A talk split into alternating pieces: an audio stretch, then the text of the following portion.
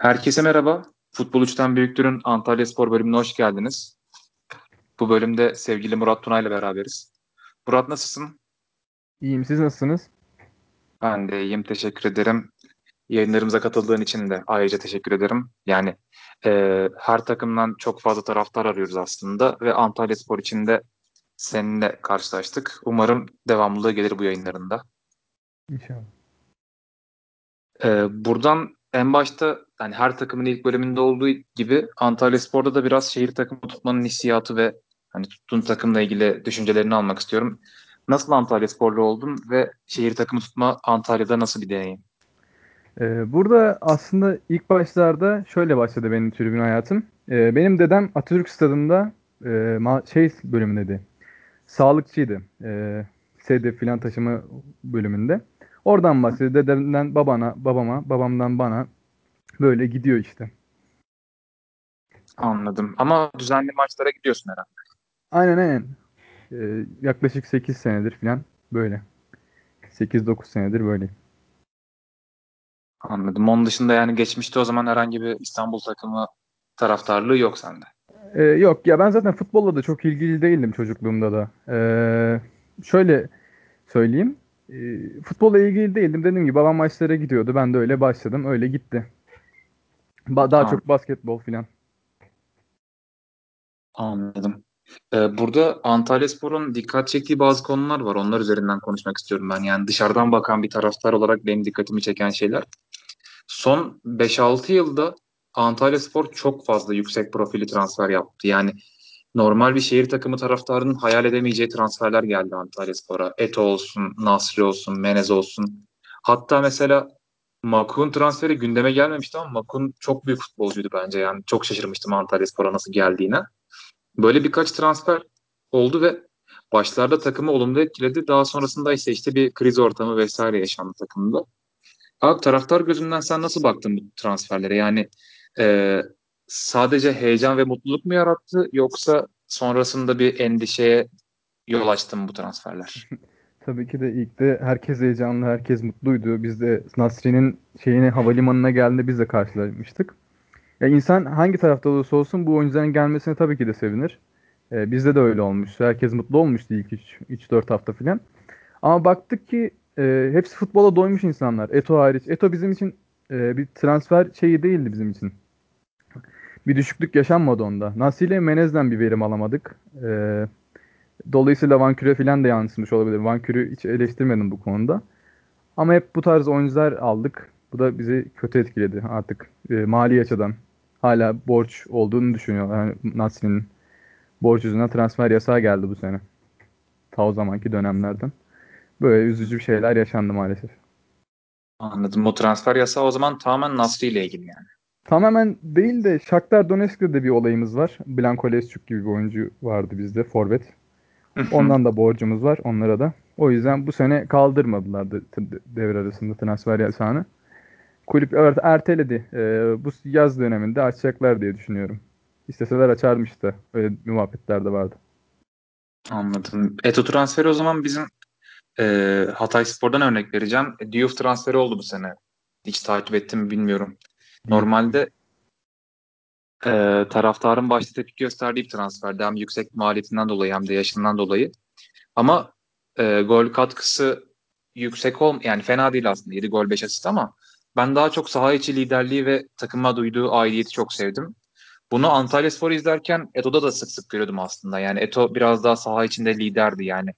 Ondan önce takıma gelmiş insanlara da yeri geldiğinde hocaya bile liderlik yapıyordu ve bu özelliği diğer tüm futbolculardan ayrıldı bence. Sen bu konuda ne düşünüyorsun? Aynen aynen onu kesinlikle katılıyorum. Eto başkaydı. Hatta teknik direktör olarak bile şey yaptı yani neredeyse bizi. Takımı sırtlıyordu kendi başına. Keşke o dönemlerde yanına e, birkaç oyuncu daha alabilseydik. Hepsi yıldız olmasaydı. E, sizin transferlerinize bakıyorum. Bu Wednesday'i kimse duymamıştır. Akintola'yı kimse duymamıştır ama şu an Anadolu'nun en iyi top oynayan takımlarından birisi Hatay.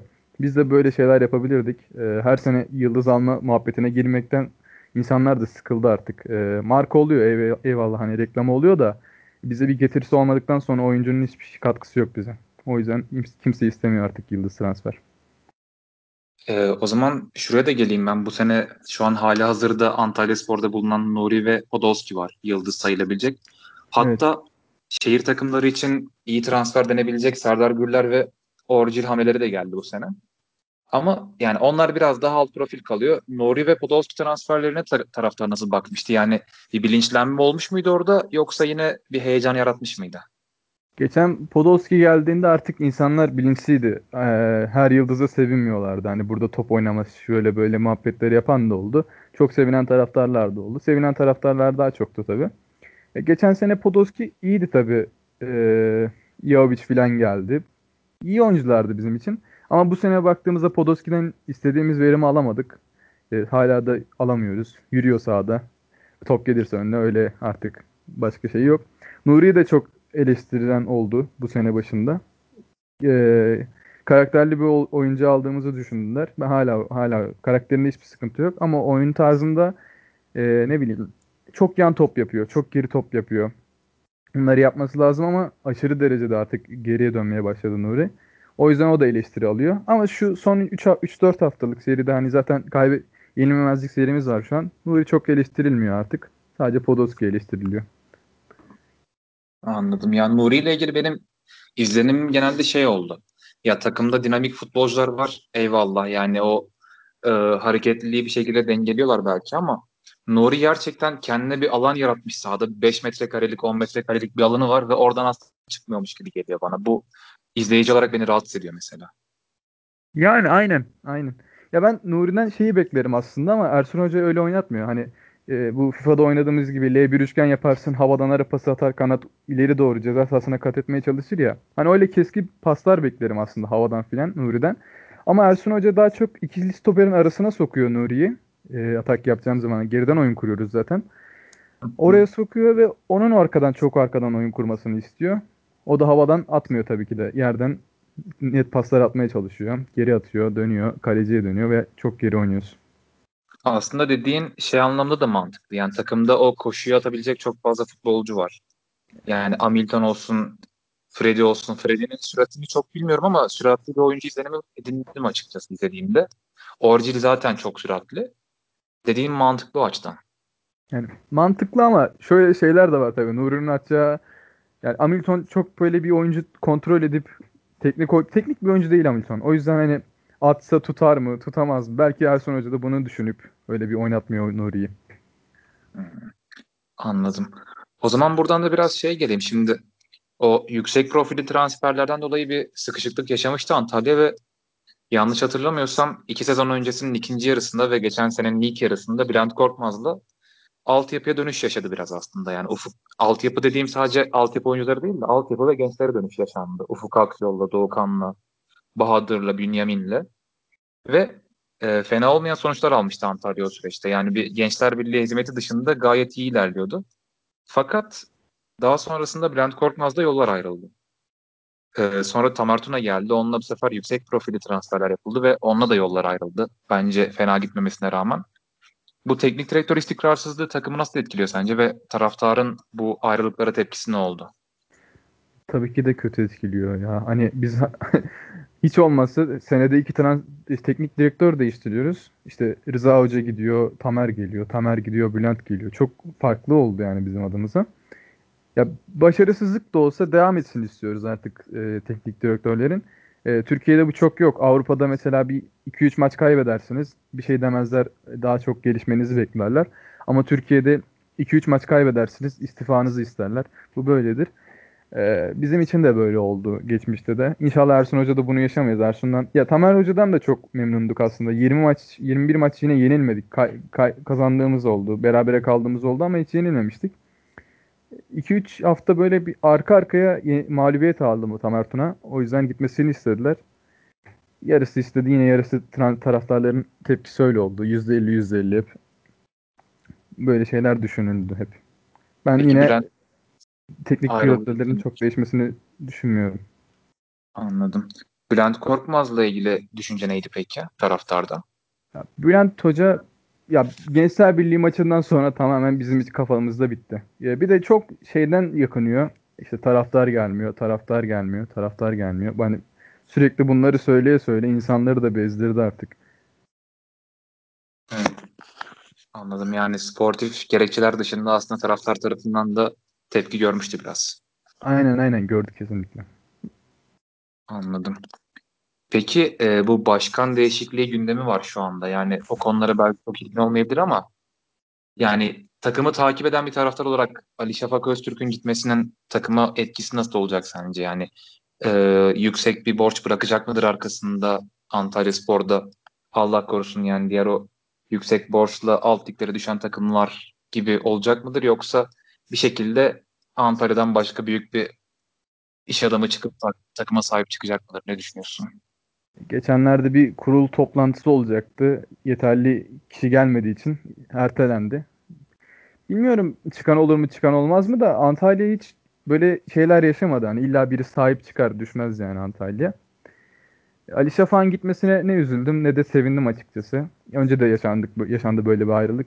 Ha, sebeplerini hiç kimse bilmiyor. Kimse de bilemez zaten kendisi açıklamadıktan sonra. Kendi açıklamalarında e, şeyi açıkladı. E, borçların birçoğunu ödediklerini ve istifa etseler de hala borçları ödeyecek, ödemeye devam edeceklerini açıkladılar. E, yaptıkları tabii beşinci olduğumuz işte tarihin Antalyaspor tarihinde bir sıralama elde etti. Tebrik etmek lazım aslında Ali Şafak'ı. Yaptıklarında bir sıkıntı yok gibi şu anlık benim için. Böyle düşünüyorum. Anladım. Teşekkürler. Peki onun dışında güncel konulara geldiğimizde çok uzun zamandır maç kaybetmeyen bir Antalyaspor var. Hatta en sonda en son bize kaybetmiştiniz. Ondan sonra hatta o maçtan sonra yerden yere vuruldu takım haliyle. Ama e, Ersun Hoca gerçekten defans hattını oturttu ve az gol yiyen, bulduğu fırsatları değerlendiren bir Antalyaspor çıkardı ortaya.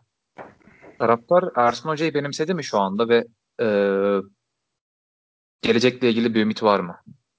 Ya Ersun Hoca'yı benimsememek gibi bir ihtimal yok. Böyle bir hocayı her taraftar sever. Biz Hatayspor maçında ne olduğumuzu gördük aslında. Ee, bizim kadromuzda ne yapacağımız belliydi. İleriye atılmamak ve kapanıp bir, bir tane atıp yatmak veya sonuna kadar git 0-0 götürüp bir tane atıp öyle yatmak. Böyle devam ediyor Ersun Hoca. Savunma sistemini oturttu. Hani aslında herkes Ersun Hoca'yı ofansif taktiğiyle şey yapar, över. Ama bizde öyle olmadı. Çünkü elimizdeki malzeme buna yatkın değil. Biz de böyle oynuyoruz. Böyle bir savunma anlayışı oluştu. Ersun Hoca'dan herkes ümitli tabii ki de. Ben de ümitliyim. E, ligde bu sene pek bir ümidimiz kalmadı açıkçası. Ligde kalalım bizim için kafi. Ziraate yönelmek lazım. Ersun Hoca da buna yöneliyor bence kafasında. Bizim hiçbir zaman hani Rıza Hoca da gelip çıkardı söylerdi. İşte yarı finale çıkardık, çeyreğe çıkardık. Rıza Hoca çıkar söylerdi işte gittiğimiz yere kadar gidelim modunda açıklama yapardı. Ama Ersun Hoca kupayı istiyorum diye açıklamalar yaptı. Biz de o işi görüyoruz aslında hocada. Bu taktik anlayışıyla da finale kadar gidip kupayı alırız diye umuyorum inşallah. İnşallah. Ee, onun dışında en son Malatyaspor'a karşı bir beraberlik alındı. Yani maç aslında pazartesi akşam oynandığı için çok fazla gündeme gelmedi ama fena olmayan bir tempo varmış maçta. Yani baktığım zaman şu an istatistiklere şut sayıları olsun, işte ısı haritaları, şut haritaları olsun hep yoğun geçen bir maç olmuş. Ee, maçın genel bir değerlendirmesini almam mümkün müdür? Ya maç biz bir puan kazandık değil iki, iki puan daha kaybettik di- diyebilirim. Ee, bir maçın 6. dakikasında hemen gol bulduk. Ee, karşımızda Malatya vardı. Yani artık o savunma anlayışını zorlu maçlarda yapılması lazım. Malatya'da savunma anlayışına çekilmedik oradaki tamamen. Yine ileride bulduğumuzu bulmaya çalıştık ama olmadı. Ata atabilirdik. Çok net pozisyonlarımız vardı. Olmadı. Yapacak bir şey yok. Hatay Malatya maçı bizim için kötü bir sonuç oldu benim açımdan. Anladım. Peki kadroda yani o maçta çıkan 11'e bakıyorum şu an. İşte Bünyamin Naldo, Kudrya Şoveren, Doğukan, Hakan, Nuri, Freddy, Hamilton, Orji. Bu kadroda değişmesi gereken futbolcular var mı sence yoksa ideal 11 bu şekilde mi? İdeal 11. Ee, Hamilton, ee, no, Orgil. Ya Orgil'i bilmiyorum artık ya. Orgil anlamadım. Ee, bu sezon hiç gol atmamıştı. Ee, bir maça çıktı. Hem bize hem de rakip kaleye attı. Bunun için bilmiyorum. Drol denenmeli bence. Ee, Drol diye bir oyuncumuz var. Las Palmas'a kiralık vermiştik. Hızlı bir oyuncu bence. Ama göremedik daha sahada. Orgil yerine denenmeli bence hiçbir şeyden hiçbir şey olmayacak yani belli Orgil'den. Hiçbir şey olmazsa Podolski girsin. Yine durduğu yerden sol ayağına gelir atar bir şey olur yani. Orgül'den artık insanlar bıktı. Bir tek Orgül'den şikayetçiyim. Bir de Er- Eren Albayrak'tan şikayetçiyim. Ama onun da onun da yerine geçebilecek bir oyuncu yok şu an. Belki Ali Eren İyican denenebilir. İdeal 11 bu şekildedir aynen. Kudryashov'un sol beke geçmesi söz konusu değil o zaman şu an takımda. Ya aslında Naldo Veysel ikilisi stoper de iyi ama bazen sakatlanıyor ikisinden biri veya ceza alan oluyor. Değişikliğe gidiyor Ersun Hoca tabii. Kurdeyşov'u sola çekiyor. Ortaya başkasını Ersan'ı koymak zorunda kalıyor. Geçen Malatya maçında da Naldo sakatlandı. İnşallah bir şey yoktur da haftaya çıkar yani. İdeal 11 öyle oluyor bizim için. Serdar iyileşti mi? Serdar iyileşti ama hep 75. dakikada, 85. dakikada öyle sokuyor Ersun Hoca. Sakatlıktan yeni çıktığı için. Hmm. Çünkü aslında yani Fenerbahçe'de Trabzon'da izlediğimiz Arsenal'ın şeyine uygun, taktiğine uygun böyle kanattan sürekli gol koşusu yapan, temposu yüksek bir futbolcu ve Antalya Spor'da ben çok iş yapacağını düşünmüştüm o yüzden. Sakatlık cidden çok büyük şanssızlık oldu onun için. Ama yani takımın yapısına baktığımda ben Serdar da takıma eklendiği zaman iyi de bir forvet takviyesiyle belki altyapıdan belki de dedi, hani e, Podolski'yi oraya oturtarak fena olmayan bir takım yaratabilir yani. Bakıyorum Hakan Özmert iyi bir futbolcu bence. Yani git geliyle şeyiyle. Zaten Antalya Spor'da uzun zamandır oynuyor bildiğim kadarıyla. Evet evet uzun zaman oldu. Hakan iyiydi ama bu sene bilmiyorum bir değişik anlamadım. Ee, ileriye bakarsak ileri attığımızda pek bir şey yok aslında bu sene. 4 e, arkaya bakarsak da 6-7 senenin en iyi savunma hattını çektik diyebilirim. Ön libero'da Nuri gibi bir oyuncumuz var. Arkada Naldo var. Hani çok popülaritesi yüksek bir oyuncu değil ama Naldo da çok kaliteli bir oyuncu. Yanında Veysel var. Hı hı. Sağda Bünyamin gibi bir oyuncumuz var. Biz çıkar, altyapımızdan çıkan bir oyuncu. İleride pek bir şey yok. Serdar Güller var teknik olarak bence. Bir tek o var. Ya hız olarak bakarsan Hamilton'u koyarsın. Ama teknik olarak bakarsan Serdar'ı koyarsın. Hoca da böyle düşünüyor herhalde. Hızlı hızlı oyuncuyu alıp sonra teknik oyuncu alıp gol atmak. Böyle düşünüyordur Ersun Hoca. Anladım. Defansla ilgili o zaman sen geçen seneye göre aslında ilerleme olduğunu düşünüyorsun. Yani ben çünkü aslında Çeluska Angelo ikilisini beğeniyordum. Ama yani bu seneki isimler de hatta bana çok böyle iyi gelmiyordu. Yani Veysel'dir, Naldo'dur, Ersan'dır böyle. Hep bir defosu var gibi geliyordu. Sence geçen seneye göre daha mı iyi bu at? Bence geçen seneye göre daha iyi tabii ki ya. Diego bizim kaç sene oynadı. Artık yavaşlamaya başladı. En son Sörlot'u gördük bizim maçta. Sağından atıp soldan geçmişti Diego'nun. Çok Sörlot teknik bir oyuncudur ama çok da hızlı değildir yani. O kadar da değil. Diego bunu gördükten sonra artık ben Diego'yu da kafamda bitirmiştim. Ağır kalmaya başladı. Yine teknik bir oyuncu. Frikik'ten yine 2-3 maç gol buluyorduk bazen onunla da. Bizde yetti. Vadesi doldu artık. Çeliska'da aynı şekilde. Naldo Veysel biraz daha teknik oynuyor ikisi de. Anladım. Peki şey de soracağım. Bizim Hatayspor maçında yine Bofin çok fazla hatalı gol yemişti. Ve ondan sonra yine Bofin'le ilgili de artık yerine başkası alınmalı tarzı e, düşünceler görmüştüm ben. Antalyaspor'un taraftarları arasında. Bofin bu süreçten sonra kendini geliştirdi mi yoksa takım savunmasına mı ekmeğini yiyor bu kadar az gol yemeden? Aslında Bofin kaliteli bir kaleci. Ee, savunmanın da ekmeğini yiyor aslında böyle bakarsak. Ama bazı maçlarda bilmiyorum artık moralim bozuluyor. Gol yedikçe yiyor artık. Hani 3 yiyorsak 6 oluyor. 2 yiyorsak 5 oluyor. Beşiktaş maçlarında Hatay maçında gördük. Geçen sene Gençler Birliği maçında gördük. Tabii 11'in de zararı var. Hani şeyi var. Negatifliği var ama o Bofin de artık iyice salıyor öyle bir maçlarda. Boffin'de var böyle hatalar. Oluyor bazen. Ya ben sezonun başında da dedim. Genç bir kaleci Antalya'nın altyapısından denenmeli. Veya Beşiktaş'tan aldığımız Doğukan diye bir genç bir kaleci var. O da denenmeli. Ya deneyerek artık yani. Süper Lig'de çok kaliteli kaleciler çıktı. Bursa'dan, Ankara'dan. Yine İstanbul'a gitti ama yine de kaliteli oyuncular kalecilerden. Biz de böyle yapabiliriz. Anladım. Bir de son olarak şey sormak istiyorum. Mukayru vardı geçen sene yine ben çok fazla sosyallik kadroma alıyordum onu. Hem ucuz olduğu için hem de gerçekten e, süratiyle driblingiyle biraz fark yarattığı için. Şu an gitti mi o? Nerede? Şu an Anderlet'te. Ben de maçlarını arada izliyorum. Gol de atıyor Mukaryo. Çok geliştiğini düşünüyorum. İnşallah seneye bizde de böyle oynar. Ben onu Antalya'da çok oynatmıyorlardı aslında Mukayri'yi. Konya'ya attığı bir gol var. Bir de Göztepe'ye attığı gol var. Onları unutmuyorum. Göztepe maçında çok iyi oynadı. Göztepe'nin iki tane stoperi çok ağır kaldığı için o da hızlı olduğu için o hızıyla bir tane atmıştı. Hmm, Bir de Beşiktaş'a attığı gol vardı sanki yanlış hatırlamıyorsam. E, Mukayri atmadı diye hatırlıyorum ben ya. Ya yenildiğiniz bir maçta atmış diye hatırlıyorum ama bakarız yine çok önemli değil zaten. Aynen. Oradan şey soracaktım çünkü Beşiktaş'a gol atan genç futbolcudan Gökdeniz de bu sene iki maçta Beşiktaş'a gol attı. Gökdeniz'le ilgili ümidin Evet. var mı? Ya Gökdeniz'le ilgili çok bir ümidim yok. Ee, ya gelişir yine çok ama böyle çok böyle Avrupa'nın şey takımlarında göremeyebiliriz Gökdeniz'i ya. Ama Antalya Spor seviyesinde bir futbolcu olur en azından. Evet ya biz bir de o kadar defans yapmamıza rağmen bu kadar 3-4 tane 4-5 tane golü var. Yine iyi yani benim için o istatistik bence. Deniz'in maçında puanımızı al- al- alan oydu. Aynen. Aşırtma atmıştı yanlış hatırlamıyorsam hatta. Evet evet o, o gol. Aynen. Anladım. Abi o zaman yavaştan kapatalım. Çok teşekkür ederim katıldığın için. Ne demek önemli değil. Ben, Ee, buradan-. Ne demek rica ederim. Buradan dinleyicilere de şu duyuruyu yapalım. Özellikle Antalya Spor dinleyicilere. Bize katılmak isteyen olursa hem bana hem sakıncası yoksa sana ulaşabilirler diye düşünüyorum. Tabii ki tabii ki. Ee, ge- hani gelecek haftalarda en azından Murat'la beraber yayın yapma şansında bulursunuz bu şekilde.